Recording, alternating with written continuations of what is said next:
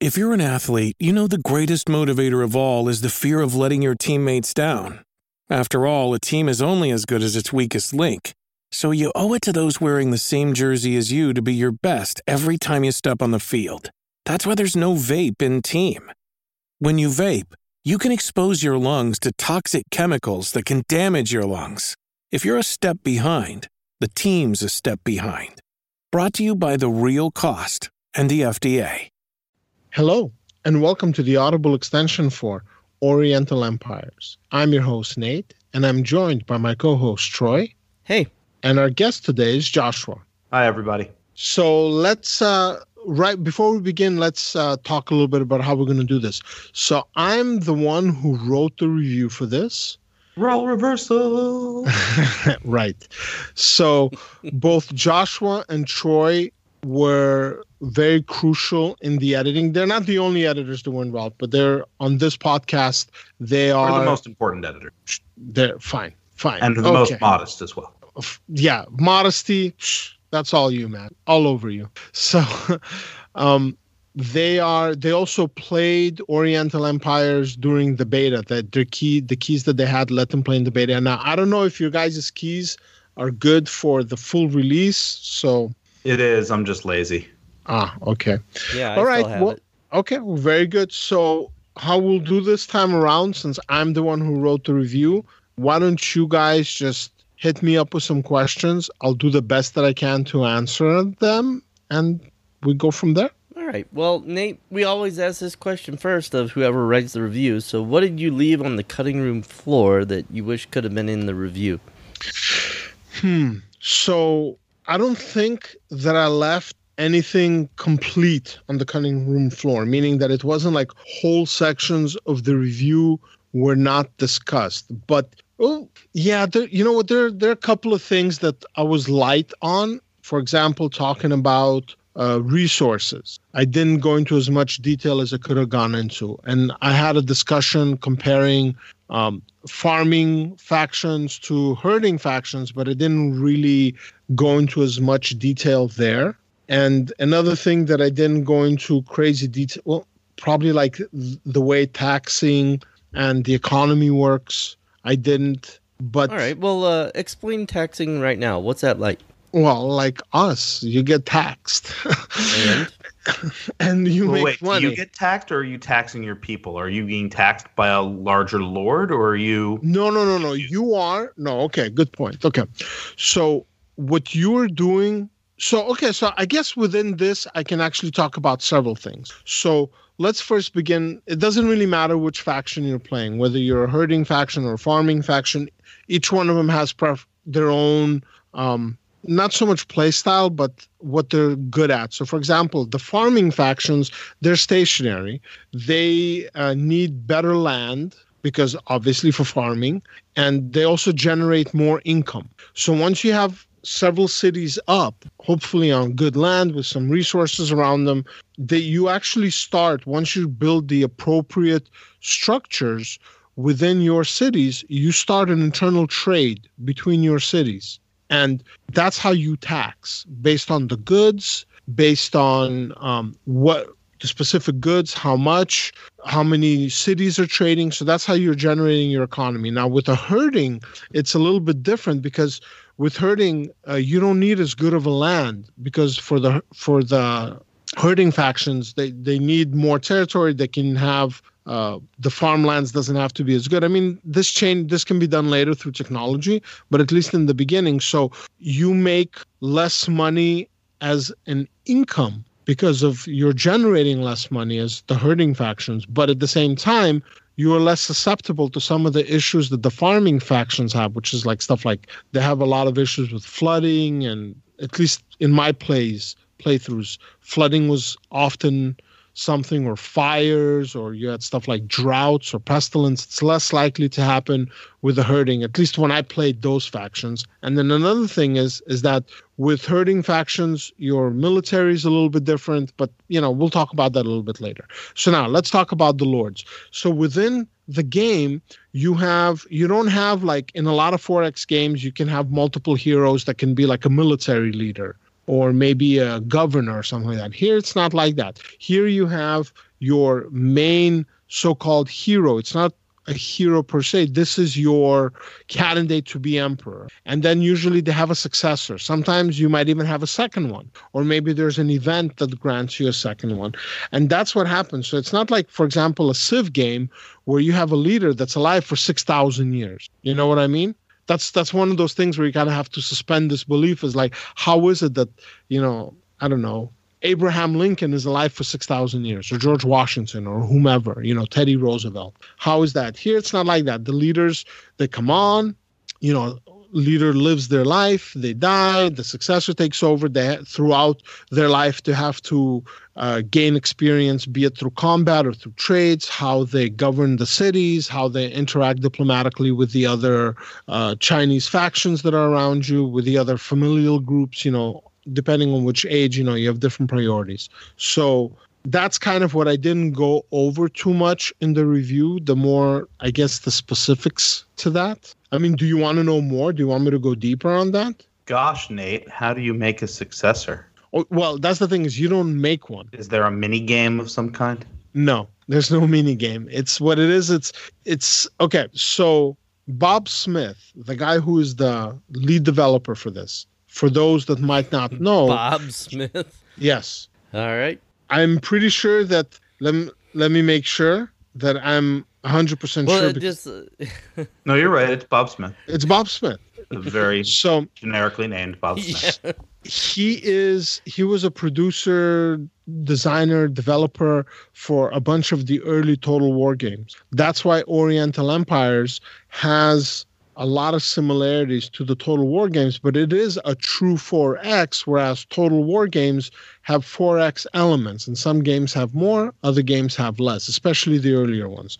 So what he did with this game and we actually had him on an interview. Back in the day rob and i interviewed him and we had him on an interview and we're asking him questions and whatnot and that'll that'll that was linked that's linked in the review. That can be linked in the notes to the Audible extension if somebody wants to hear it you know kind of jump back and listen to what you know the exchange that went down but the thing is is that oriental empires has elements of a 4x game where you know explore, expand, exploit, exterminate type stuff, turn based elements, but then it also has the real time elements of the total war games. Now, that's another thing that I I kind of mentioned in several different spots, but I didn't like pick a section and just focus. How is it similar to Total War? How is it similar to 4X? How is it different? And kind it's more interesting to discuss it, I think, than it is to write about it. So the elements that are very 4X like are the research tree, the expanding, the exploring. You have the goody huts, or in this, or in Oriental Empires, it's encounters. You have your hero units, you have your resources, you have all that stuff, your tech tree, you know. But then how it's different, how it's like Total War, is what happens after you do all that stuff. When you press the end turn, all your units, you give them orders like, okay, I want you to move so many tiles, and they will move as many as they have movement that's impacted by the terrain type, that's impacted by their movement speed, that's impacted by where they start and where they finish as far as the terrain type and things like that. Are there roads there or not? And they'll move. And once, so basically, you assign a bunch of orders and you hit and turn. And then all the units on the map move at once. Your units, the peasant unit, the bandit units, the other factions. So that's that's the element that you kind of have to keep in mind that if you are let's say moving something to one spot and another unit will be there, then there's going to be an interaction between the two units. And in, in short, they're going to end up fighting. Now, your leaders you don't pick them. It's not like in a lot of 4X games where you have like uh, you know, you can pick one of these 10 different people to be your leader. A lot of this game is based there is some historical context to it. So you're not going to have, you know, a Japanese leader to a Chinese faction or you know an Indian guy or somebody from the Americas. You know, it's going to be an an Asiatic leader that comes from a family group in that area, and you don't really get to pick that person. Now, if you have so in my games, I had an event where a hero, like a local you know dignitary was like hey i would like to join your group. I'm very good in blah blah blah. And then at that point you can have your main leader and then you can have the successor and then you have that other guy who's a potential successor too. But that's it. There's no mini game where you get to you know uh, make your leader with his wife or concubines or whatever you know? It's none of that. That's not that kind of game. This isn't leisure suit larry Oh, Chinese Massive edition. Chalice had that. Yeah. what was that Massive Chalice had something like that. where you massive chalice Yeah. had that Or even, Um, um, Oh, what gosh, was the, the, Fire failed Emblem Stardock? games to some extent. The yeah, Fire, Fire Emblem. Emblem. Uh, the failed Stardock fantasy game. What was that? Elemental. uh, uh, elemental war of magic that There was go. actually one of my favorite parts of that is that all you need you had your one starting hero and all you need is to find the hero of the opposite sex and then you make that's it from then on you don't need to hire heroes you make your own heroes you know it was it was a cool mechanic but anyways yeah so, So, this is Nate, when there are multiple successors like that, is there anything, speaking of other games and other genres, is there anything like we have with like Crusader Kings or things like that where there's infighting or there's um, political know- intrigue with multiple No. successors? I I don't think so because I've I've in all so I've played it now for like 70 plus hours. I don't know. I have like 50 something hours with me being with my with Steam being online and another 20 to 30 hours offline. And in that whole time, I've had only two occasions where I've had two successors. And at no point did an event come up where one successor was more viable than another one. But here's the thing. So since we're already talking about heroes, heroes have a couple of different stats that are important. So first of all, you have something called key or gi. I I think it's in the game it's QI. So I'm not sure how it would be pronounced, but like It might be Anyways. chi. chi, I guess. I that's the thing. I, I don't know how it would be pronounced, so I'm just going off of that. And that's like their honor Yeah, that's definitely chi. so as things happen their honor and experience so that's two different counters. So you have the one experience like that's combat based and then the other one that's chi or ki or whatnot that's based on how they govern. It's based on you know how they behave themselves and things like that. So you have remember how i mentioned you have these encounters? So there's different types of encounters. There's some encounters where it's like a learned an, an old learned person a scholar who's like oh i can educate you and i can teach you some stuff for so much gold. And the trade-off for that is you get higher chi or key do you see what i'm saying? So maybe if you have two leaders two successors the one with a higher chi or key is the one who's going to get picked. But again it didn't happen to me enough times for me to be able to make that distinction. I'm sure if i look online i'll find somewhere that says it but i don't want to count on somebody else's words you know Yeah, as to how understand. it works So I, I want to go back to something else you were talking about, Nate. sure sure Um, you were talking about how you felt like the the battle aspect of Oriental Empires was closest to uh, the Total War series, as Yes. far as borrowing from that. Yes. But you also talked about um, the way that when armies meet, it sort of happens between turns, almost like between panels of a comic book. You finish your turn, you click end turn, and then the armies meet. So, how much strategic control, right? Because Total War is very much about you know you control your armies down to the minutia. How Mhm. much strategic control do I have over my armies in Oriental empires? And then based on that, how much did you feel like there was like a strategic combat aspect to the game? How much did tactical um, application uh, uh, apply to your ability to win? Okay, so Total War, a typical Total War combat scenario is probably. So I'll use two games as examples. I'll use Endless Legend and I'll use uh, Age of Wonders 3. So Total War is more like Age of Wonders 3, where, I mean, uh, yeah, Age of Wonders 3, where you are. You have a lot of control within the combat. Like you can Right. take your formations and you can wheel them around and you can try to get them to you know they have certain orders and you're like okay you highlight them in total war and you're like okay go there and you there are hope that flanking bonuses. There's bonuses Exactly. for elevation. I mean, you can really get into it. right like fighting in the woods fighting on open land what kind of unit is a cavalry unit is it uh you know is it uh like a chariot or something like that so i'm not going to talk about the warhammer games because you know that's not fantastical oriental empires is not a fantasy based game So I'm staying away from that. But so talking about something like Rome or something like Shogun or something like that. But anyways, the point is is that in the Total War games, you have quite a bit of control, at least perceived or implied control. Now, in endless in like Age of Wonders. So Total War is more like Age of Wonders. Now in Age of Wonders you have way more control than you do in Total War. Like literally heads heads above. But Oriental Empires is more like Endless Legend where you tell your unit what you would like it to do and you can even assign to it a particular tile to do it from if that tile is not occupied. So let's say in combat you're like, okay, I want you to attack this unit over there, and I want you to do it from this tile. And since you're this endless legend, since you're cavalry, if you move so many tiles, you get a bonus to your damage because it's a charge. There you go. So Oriental Empires is closer to that than it is to Age of Wonders 3, which is full tactical combat, but huge difference, huge difference. And what the difference is is you assign several different types of orders to your units. So you can so within the review i listed these orders. I actually made like a bullet point. This is one of the sections that i really did go into more detail because i mean that's what people really care about. So i listed so there's one two three four five six seven eight different types of attacks in each stuff like attack charge harass outflank ambush defense support withdraw and each one of those has a different purpose. Now, in the Total War games, you have variants of this, but if you leave it up to the AI, all kinds of weirdness happens, weird pathing issues. Like you have, this is why I think I like the combat in Oriental Empires better than Total War because the combat AI is better. Excuse me. So in Total War, let's say you have a couple of ranks of units, like you have archery units, ranged units. A lot of times in Total War, these ranged units, like they're like, oh, I got rifles nah, I'm just to bayonet them. Why would you do that? Why not stand behind the front unit and just shoot at them? Why would you just rush right in, right?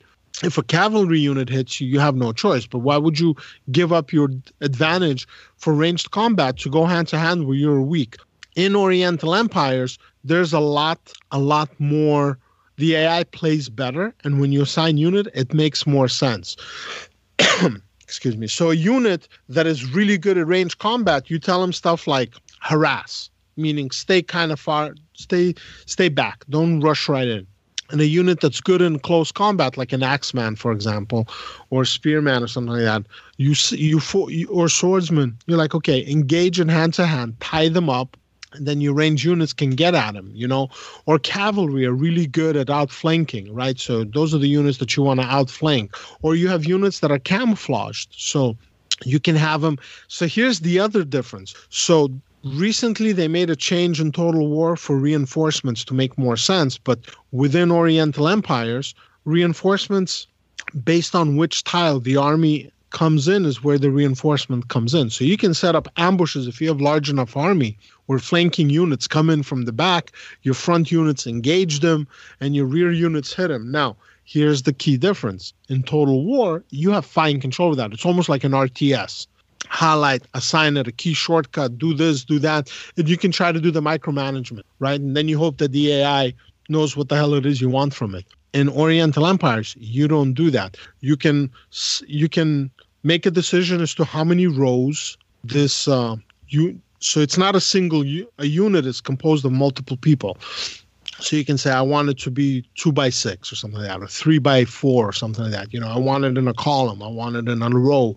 I want it wheeling around. You can give it all kinds of orders.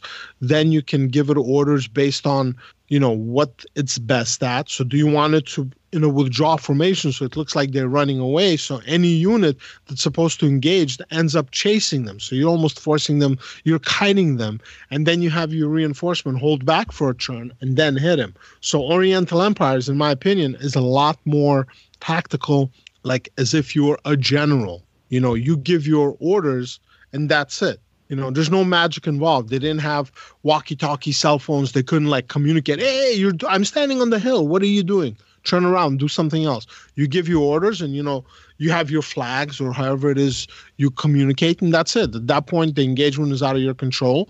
One round of combat happens, and depending on the veterans here in the unit, depending on the health of the unit, depending on the conditions, depending on the morale, a unit might break. So another thing is the units, they don't fight until everybody's, except like for convict units, which I also talk about in the review, regular units don't fight until there's nobody left standing. You know, so that plays a role too. So like you have peasant units, and then you have the um, you have lord units, then you have like the bodyguard and stuff like that. So there's all kinds of different interactions going on there. So hopefully all that answered your question a little bit So bit. Nate, you said that you feel like the AI in Oriental Empires is better than what's in Total War. Are you telling me that this is a game that actually has good AI? As far as combat goes, it has it's pretty solid. You from time to time you have some wonkiness, so th- it does happen because you have all kinds of terrain issues sometimes, like a bunch of different terrains and an army with mixed units that they're like you know they're trying to fulfill your orders, but it doesn't quite work. But in Total War, you have all kinds of issues, all kinds of issues like that just don't make sense. There's too much going on, and the people working on the AI there, they're, they have there are too many units, too much variety. It's hard to program. In Oriental Empires, there's a closer focus. So I think overall, like the combat AI, I think in Oriental Empires is better. Also, the diplomatic AI, I think, is better because the diplomacy in the game is light. It's not like super it's not like you have a thousand different things to do and you don't have color. That's the one thing. The diplomacy here is missing that that the color interaction you know? So like if you're playing something like romance of the three kingdoms there's going to be a lot of insults and a lot of boasting and things like that you know thrown around. Like in any game any game in that genre you see this. Whereas in oriental empires it's not quite like that. Here it's like what do you want? You know? It's like you're calling customer service what do you want? Okay what do we need to do? Great let's do it. Goodbye. It's very straight. There's there's some stuff you can do but like everybody pretty much says the same thing. There's no everybody sits on the throne the same. The the backdrop changes their outfit changes a little bit but otherwise it's like you know that that's one element where they're missing stuff. They don't have even even a game like like stellaris for example that in appearance might not have a million things the color commentary, the things that they say, that's what gives Stellaris such depth. Is like each species, each alien, each government type, each whatever. You know, there's so many different things, and there's all this interaction. Here, it's like no, it's it's very uh, clinical. But is the so unlike uh, say Civ Six though, is the AI I don't want to say predictable, but does it make sense? Do you feel Yes. like you're getting rational answers from a somewhat rational AI? Yes. If the AI doesn't like you, you will be attacked. If you're weak, you will be attacked. But the AI is not going to backstab you for nothing. If the AI backstabs you, it's because a different AI made it a better offer. Hmm, If, oh, good. look, like, check it out. He's engaged here, here, and here. If we join forces, we can take him out. And then you'll have somebody betray you. But it won't be like in Civ where you're best buds for 20 turns. We love you, we love you, we love you and you looked at somebody, you gave somebody the side eye, and everybody denounces you, and all your allies for the last four and a half thousand years turn on you. That's the problem with Civ. Is like the AI is schizophrenic. It's not like that here, but it doesn't have the same flavor. You see, even in Civ, there's flavor, some flavor. Oh yeah, Not, definitely. not like Stellaris, you know, and definitely not like Endless Legend. Though Stellaris has even more than Endless Legend or Endless Space, I guess. So, would you say overall that the exterminate aspect of uh, Oriental Empires is the strongest, or do you feel like there's a, a better Um, aspect? And when are you having the most fun? Is it the exploring? I remember the exploring being kind of flat when I played it in the beta. Yeah, the the exploring is. I mean, you here's what you have to think about. First of all, this is so compared to this, Civ Six is a fantasy game, Right.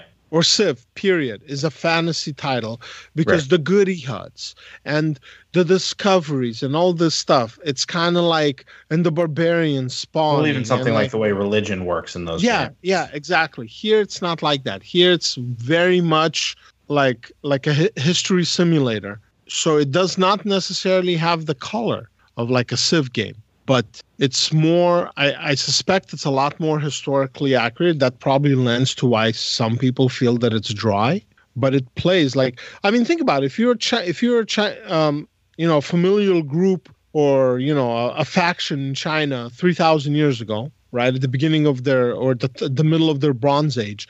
What are you out there for? Are you out there to go and hang out with these other guys? No you're fighting for land. I want this land because i want to grow my city state. You know i want the best crops for my people. I want to get strong and i want to conquer everybody.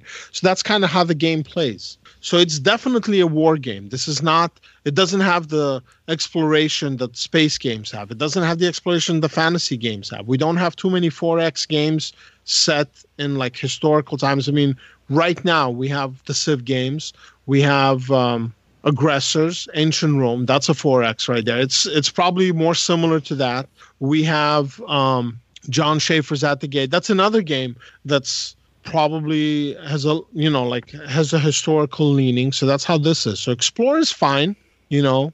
You're not going to find any super cool goody huts but you know on an encounter you could find something interesting. Like for example you meet courtesans, you know, and some of them are like, oh, let's go have some fun. They don't, you know, you spend some time with a courtesan somewhere for a couple of days and you come back kind of disheveled and your men don't respect you anymore.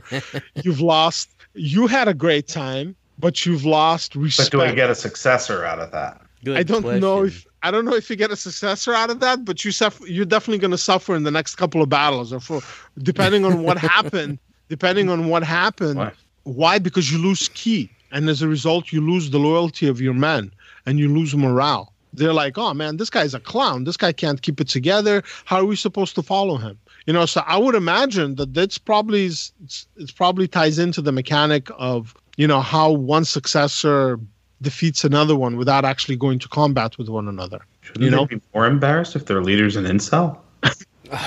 Let's not even bring. Three Yeah, we can't thousand go down years. this. We can't go down Three- this road. I apologize. Listen, Can't go down listen. Three thousand years ago, that wasn't even a concern. Of course. Three thousand years ago, a twelve-year-old can rule an empire or a kingdom. Right. And at a 14 year old, you were having kids. And by the time you were 30, you were already on your way out. You've been a king. You how old was Alexander the Great when he conquered? Well, how old was he? In his mid 20s to late 20s. By 30, he was done. You didn't have a lot of people living to the 60s and 70s. That was like, what? That's insane. That's my great great great grandpa. It's like, how old is he? 62. Yeah. You know, so Alexander the Great uh, died at 32 years of age. and what did he accomplish in his lifetime? A, How- a lot of uh, raping, murdering, pillaging. No, no, no. It's called colonization. Please, please use the appropriate. That was a great game too back in the day.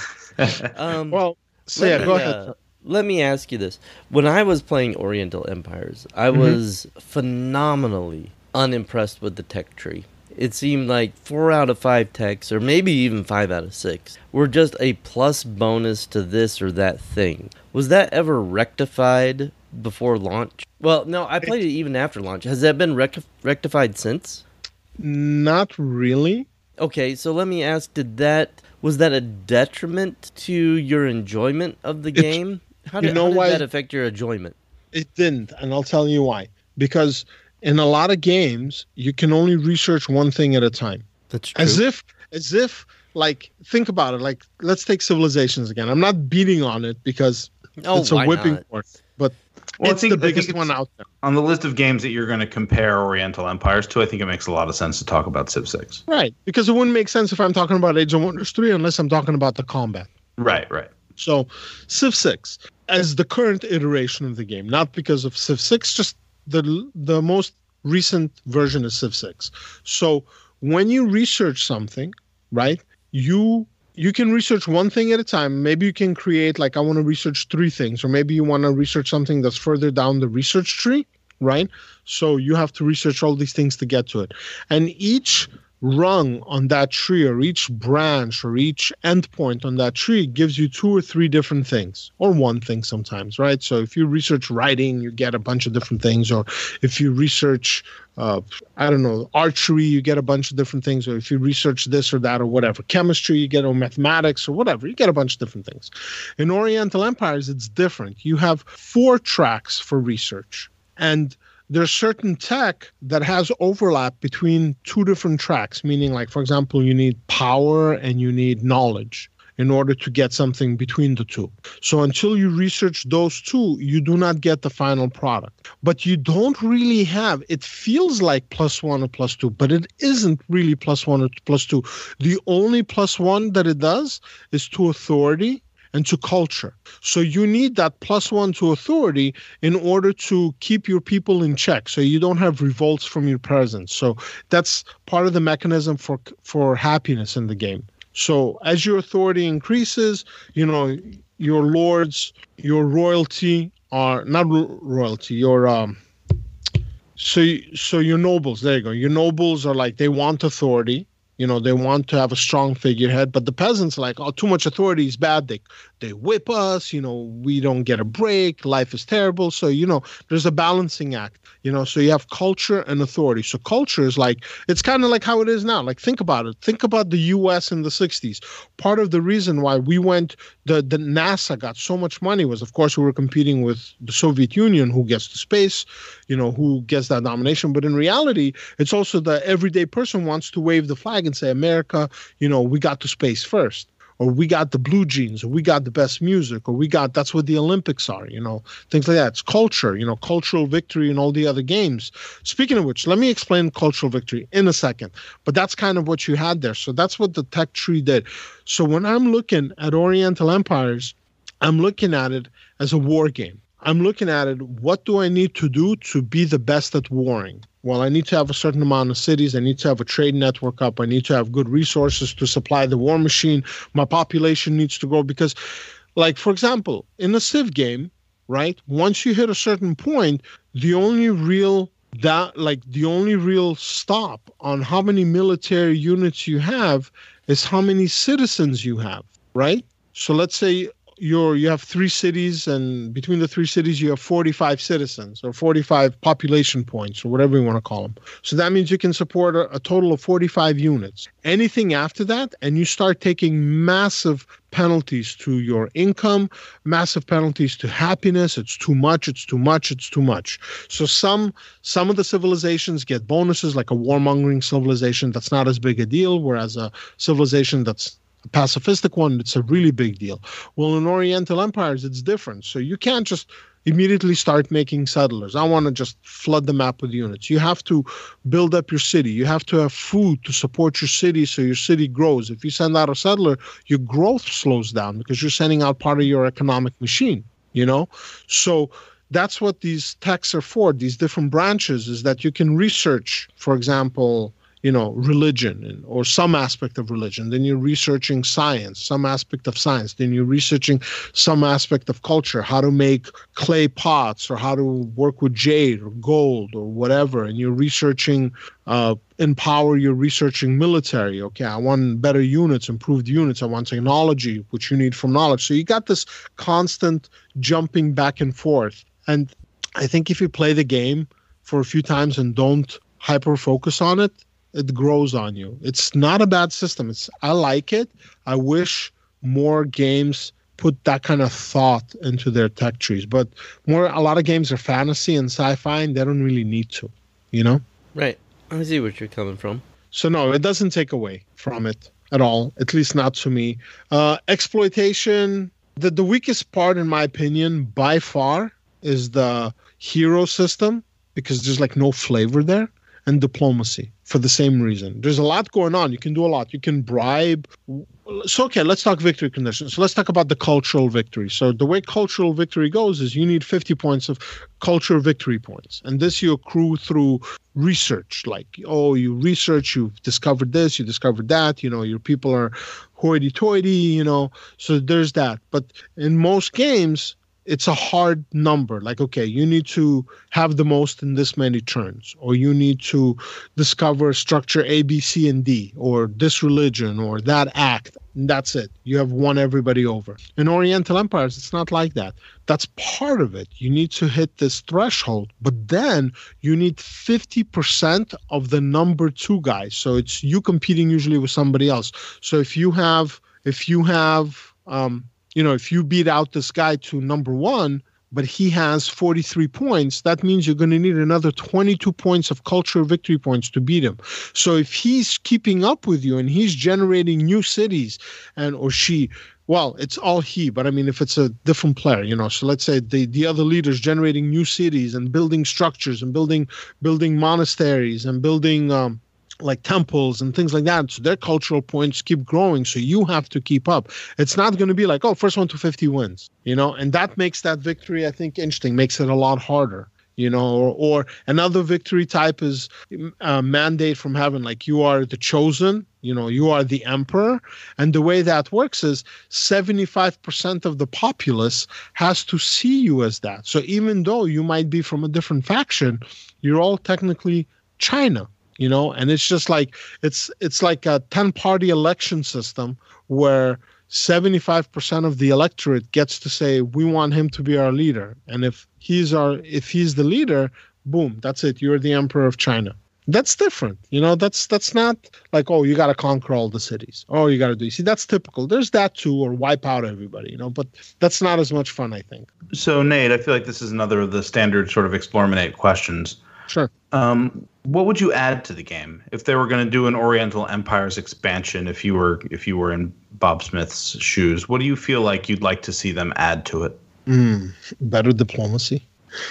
It's just it's so flavorless. I, I like I like the events from the encounters. There's some really interesting ones. Like there was one where uh, it's in the review. I think it's in the no, I didn't put it in. I left it out. But it was a fun one. Like there's a merchant and like you're on the map, it shows you where the encounters are. So you don't know what's going to happen. Like when you step onto that tile, you get a notification there's an encounter ready. You click on it and something happens. Sometimes you get robbed by a bunch of really good bandits.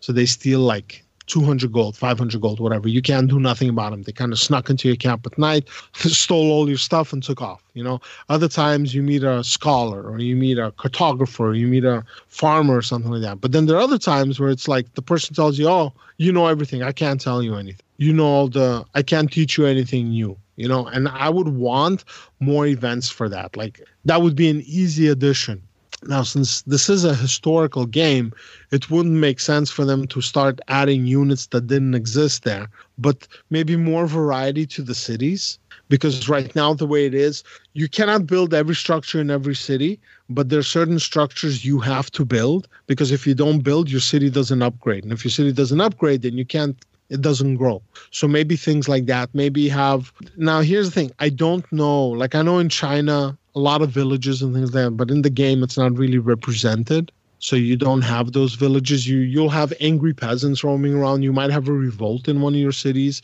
if uh, the population is very unhappy with you. If the discontents just you work him too hard, you don't give them amenities, you're not taking care of your people, and then they revolt and you lose control of the city. You know, but you know more stuff like that that's that's kind of what's not in there. And then like maybe a little bit more depth in the heroes like that would be very interesting if you can like if you have successors marry them off into a competitor and then you know or not competitor but into a faction you're dealing with and then create a bond that way. So maybe it's there and i just didn't see it i don't know i cannot say this for certain but i've played enough hours that if it's there i didn't see it so that's another thing. The game has naval combat, but I never really engaged in any naval combat. I don't know why. It never happened. Never saw a reason for it. So maybe develop that a little bit further. But I mean, this game is pretty complete. This game does not need like expansion after expansion because the time period it is in, all the systems are in, you know. There's no like religious conversions because they're not talking about any other real religions. They have the major religions that were in China, but they don't. There's no discussion of Christianity in there or Islam or anything else like there is in Civ because this is focused on China and Mongolia, you know, and that part of Southeast Asia. It's not really. I mean, I, they might maybe add Japan, uh, Korea. I don't know. All right, that sounds pretty cool. Um, what was the least pleasant aspect of the game for you that you that you played? Was it was it diplomacy because it was so flat? Yeah, yeah. Like it it was serviceable. It worked, but there's nothing interesting about it. So you know how you were talking about the tech tree, and you're like, it it wasn't, it didn't interest you.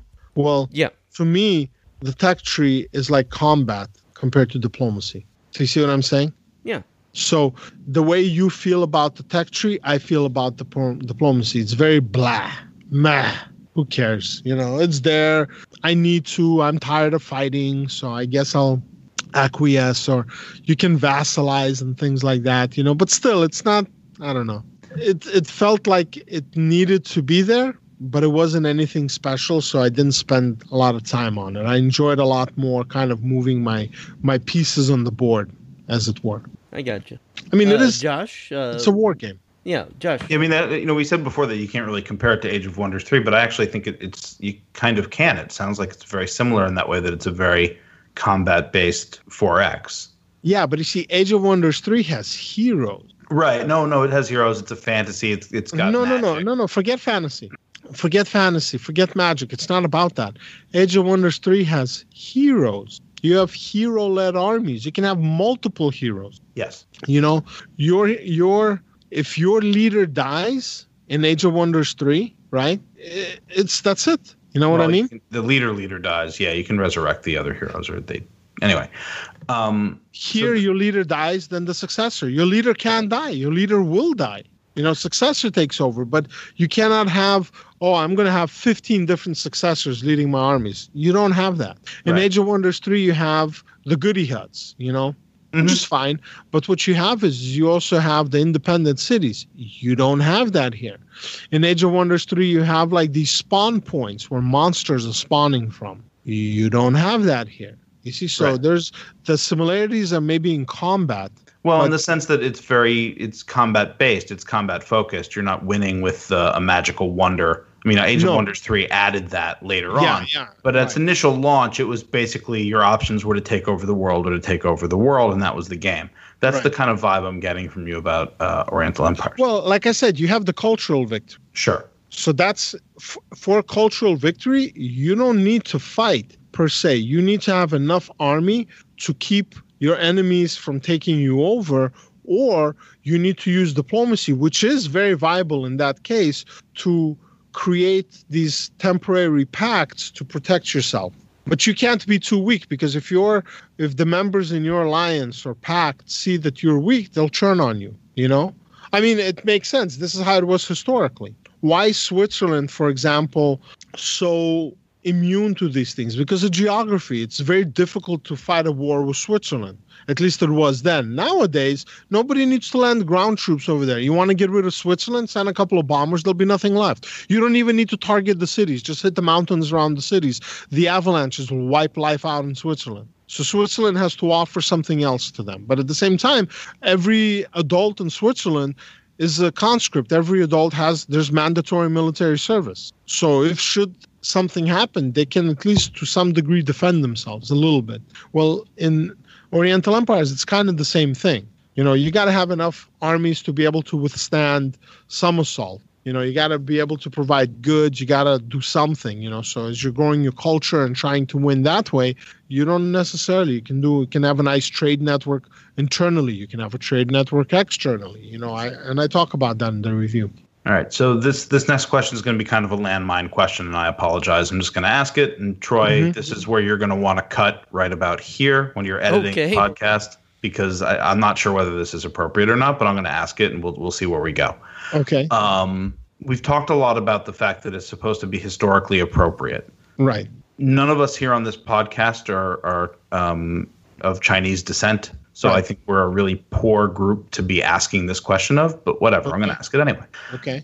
do you feel like the game is appropriate culturally is you know there's a very thin line between you know sort of honoring a culture and trying to tell a story of those people and what we would consider cultural appropriation Well, i'm not i'm not trying to accuse anyone of anything because again i i don't, I don't really have a good answer for it but i do feel like it's something that we ought to make an attempt at discussing do you feel like it's respectful do you feel like it's appropriate or is Okay, it sort of That's a good that question. word? That's a good question because first of all, um, this game was not developed in the Western Hemisphere. So he moved out there. Now, during the interview, we asked him, and he told us, and he's either in Singapore or Thailand or somewhere like in the east over there, working with developers that are from there. So this is not made by a bunch of people working in Chicago. I mean, there could have been people working in Chicago working on it. You know, this is the planet is big, but everything is with globalization, everybody's interconnected now, you know, but the majority of the stuff and they had historians. Now, before I fully answer, let me tell you this. It is difficult to answer because and i mentioned i actually talk about this right at the beginning of the review. When the communist party came into power in china especially after world war ii when they really came into their own they went back and they started destroying the history of china the history on the emperor all the all the historical stuff they destroyed it they culturally appropriated it because that's how the communists do. You know they destroy and then what's left they integrate into their lore and they create something new and they tell you if you speak out you're done. You'll never be seen again. Your family your friends your neighbors your dog and the bird that likes to fly by your balcony all of you will disappear. So they were doing that. They were destroying historical evidence stuff that was about i mean china is an old old nation. I mean their history goes back thousands and thousands of years. They had scientific advancements that just look during the imperial times if they wanted to they could have conquered the world. They had the technology they had the population they had the experience to just spread out and conquer the world. And when I say the world, I'm not talking about the East. I'm talking about Europe. I'm talking about Africa. They could have conquered everything. They had the biggest, most powerful navy. They had the beginning of firearm that the West did not develop properly for another couple, maybe another 150, 200 years. It would have been the same thing as when the, the Spanish landed in South America, in South and Central America, the way that they, small groups, pretty much conquered them be it through disease, which played a big role, but also through their advanced weaponry. They did crazy damage. Well, China could have done that to the rest of the world, but they didn't. They were like, look, you know, we're going to focus on our thing. They burned down their fleets. We're done. That was happening in the Imperial Age. So in this game, you get the feeling like China's not being disrespected. I at least I'm not of Chinese descent. I do not know this. I cannot say this with certainty, but if you look at the reviews, you, yeah, you'll have people saying whatever, but the majority of the reviews, it's they're positive. This game is positive. This game is a very big following in China. You know, it has a lot of players in the East that like it. You know, that's why I wanted to make sure. So I'll say something else too. I could have written this review not in as much depth as it is now, and definitely I wouldn't have been able to discuss it to this degree in the podcast. I could have had it done six months ago, eight months ago, nine months ago. But I didn't because I, I, was I was not comfortable with it. I'm like, look, I don't have enough hours. I don't have enough time to put in the hours to figure out the game. But once I did, the last couple of weeks I had some free time. I sat down, bam, bam, bam. Everything started to click. And I was like, yeah. So here's another thing. So we can discuss it here now. Or or maybe you should ask me. So ask me about the rating and then I'll continue from there. So one of you guys ask me how why I rated the game the way I did. All right, yeah. Nate. Ahead, why did you give it a recommend? Okay. First of all, I know there's going to be quite a few people that are going to say, recommend. Are you crazy? Did they pay you something? Nope. Nobody paid me anything. Nobody asked me to give it a score. Nobody told me that if I don't give it the score, you know, we're never going to get another game from Iceberg. We're going to be, you know, we're going to get blacklisted. I don't care about any of that. If somebody wants to, you know, blacklist us, doesn't whatever. That's their prerogative. We're not we're not a paid shill for anybody. We try to be the best that we can be, and we try to be as thorough as we can. And I'm as objective as I can be, but I'm. It's also subjective. This score is a subjective score. But if you put in the hours into the game, and you look at the the systems that where it is strong in, it is really really good in its war it's the economy of the game is really good i like the tech tree i like the decisions that you have to make. Sure diplomacy can be improved for sure. The hero system can be improved but it's not bad. You know what i mean? It works. For, for what it needs to do, it works. And based on that, especially with the fact that the game has been out for a year and on a regular basis it is on sale and they're not charging $60 for this they're not flooding you with dlc stuff there whenever they release stuff it's always free any update that they include is free they recently did um, scenario support in the in the steam workshop so you can start making your own scenarios you know they you know, it's the game. It's it's a forty dollar game. It's worth forty dollars, but if it's on sale, it's definitely worth it. And I enjoyed it. I will play it again. And that to me is a recommended. Now there are other games that using the same logic could be recommended, but then I have to think about the greater community. Are a lot of people in the community going to feel the same way? I don't think so. But for Oriental Empires, I think anybody that gives it a chance, anybody that looks at it for what it is, even if you guys like just play for three, four, five more hours, you'll be able to be like, yeah, okay, I see what Nate's talking about. Maybe I don't want to play a war game. Okay, then this is maybe not the game for you. But if you do want to play a war game and you're not happy with how stuff goes in Total War, you don't want to be. So, Total War is basically almost an RTS. It's almost like playing StarCraft or War or Warcraft or something like that, or Dawn of War, where you you know you're constantly assigning units and moving them here and moving them there, and you know here it's not. You pick your orders and you're a general. You pick him, you send them, and you get to see what happens. But you get a lot more control. I wish, I wish Endless Legend had this kind of control. I wish Endless Space 2. Can you imagine how amazing Endless Space 2 would be if you had this control? If you could give unit formations i want to do this i want to turn in this direction i want you to hang back and then attack i want you to do that. You see you can't do that in endless legend you can't do that in stellaris. In stellaris like here's my blob here's your blob or in galciv the ships have roles but you know that's they have roles but they really don't. Here they do and you get to see it and that's what's fun. This is for me this is why i feel this way. So yeah there's going to be people out there that are going to be like oh you're crazy. Okay i'm crazy. Fine. But i still think it's a good game. And that's why i gave it a recommended. Now i'm not giving it an exemplary because it's not an exemplary game. It's much closer to consider than it is to exemplary but it is recommended. All right. Very cool. One last thing. What hmm? did you enjoy most well, about playing I'll, oriental empires? Obviously the combat. So so the so first time why mm-hmm. exactly Okay, so check this out. So in one of the pictures that's in the article, it's I think towards the bottom. So okay, I'll I'll say this too.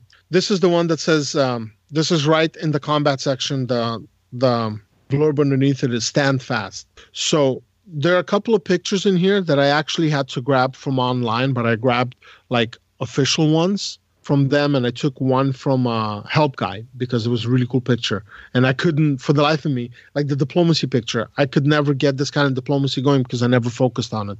But I did, but at the time that I did it, I didn't grab a picture. It didn't work. I made a mistake. So I had to grab it. But otherwise, all the arts from my games. So that picture where it's the stand fast, where you can see like two rows of my units, the cavalry's in the back, you have spearmen up front, you have archers off to the side, and things like that. You give them orders, like I want my archers here, I want my spearmen there. And what happens is every time you move them on the map, when it's their movement turn, you see how these units change direction, like they wheel about and how they reorganize themselves.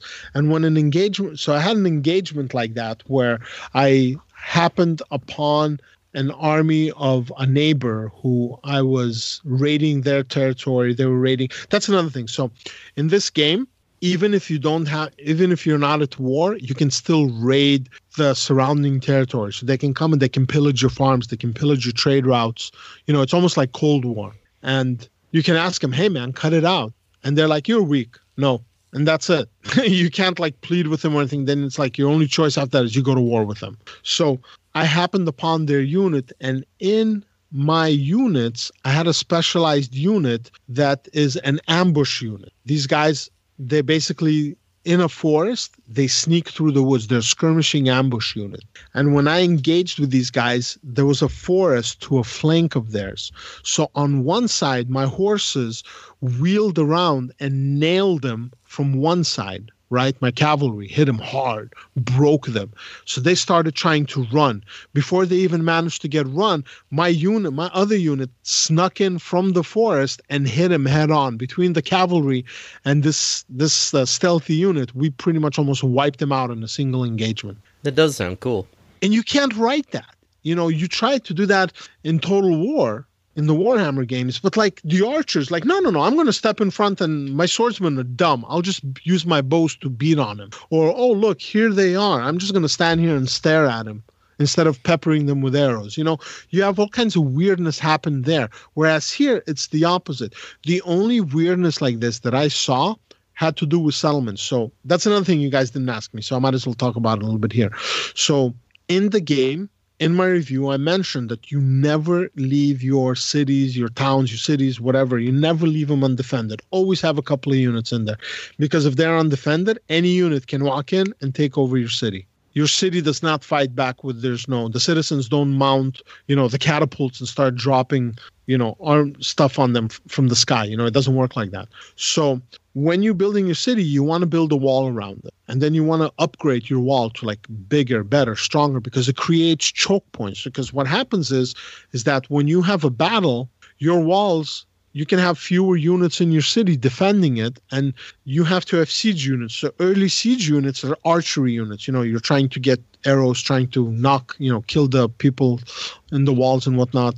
So as you're building up your city you're creating four choke points one in each direction when you are creating units especially if your city is being sieged if it's not being sieged on all four sides you can tell you can specify where you want your unit to come out of for combat. So when you make a new, you know, unit, you can say South Gate, and if it's not being sieged, they basically get to leave the city and attack. You know, what game gives you that kind of an option? Good point. You know, so there's there's a lot of depth like that, and it's it grows and like it the battle changes, and like if you have reinforcements and in one turn you're trying to like box them in, so they go let's say you're you're go and you can have armies that are huge like really big. You know if you have enough authority and if you have enough support you can have big armies. It looks it's cool. It's really cool. So that that was my favorite by far my favorite part. The other thing i really liked i liked all the encounters because I kept finding these really funky ones and there's some fun ones. And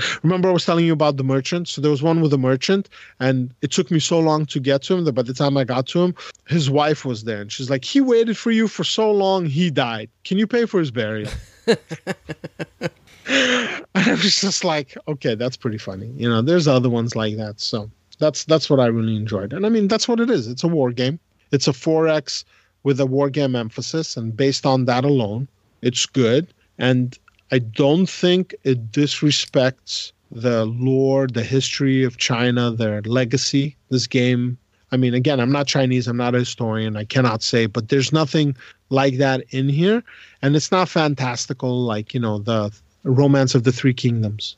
You know, there is a warring state scenario. That's what the romance, that's part of the romance of the three kingdoms. It happens during a particular time in that era but there's no you know no heroes that are Liu Bei or whatever with their weapons flying and doing crazy kung fu none of that stuff. All right. So, very cool. So is there anything you want to say before we close this one up?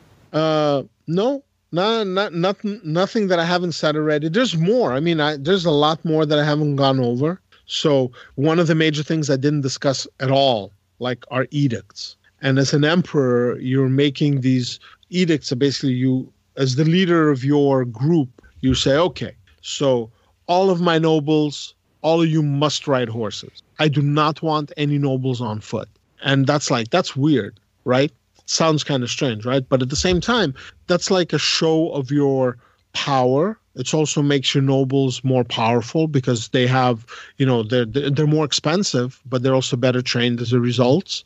But it also makes some peasants unhappy because, like, what the hell? Why do they get to ride horses? Why can't we ride horses? You know. So there's edicts like that, and if you have issues with, um, you can control your happiness through edicts. You can control your taxes through edicts. If if you're running low on money, you can pass an edict that you tax more. But then, as a result, there's more unhappiness, and there could be a rebellion. So you know, there's there's a lot of little things like that in there.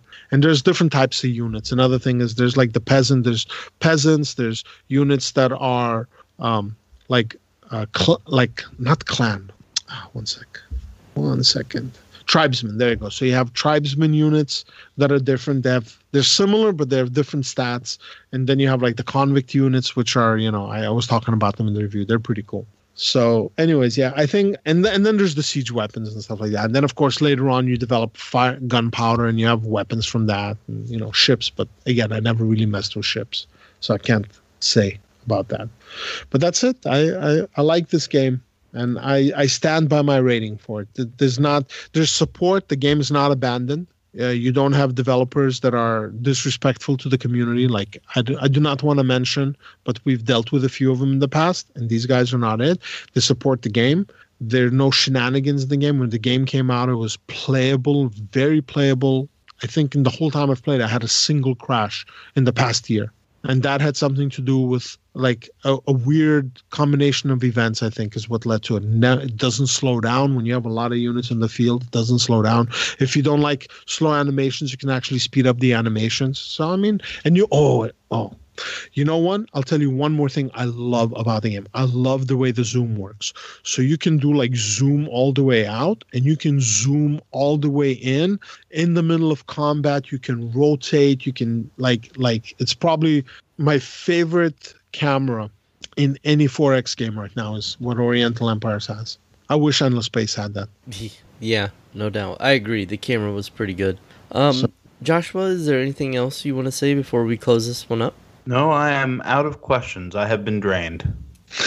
Very good. So we'd like to thank everybody for tuning in and listening. We want to thank our Patreons for supporting us. We really appreciate that. This has been Troy, Josh, and Nate for Explorminate.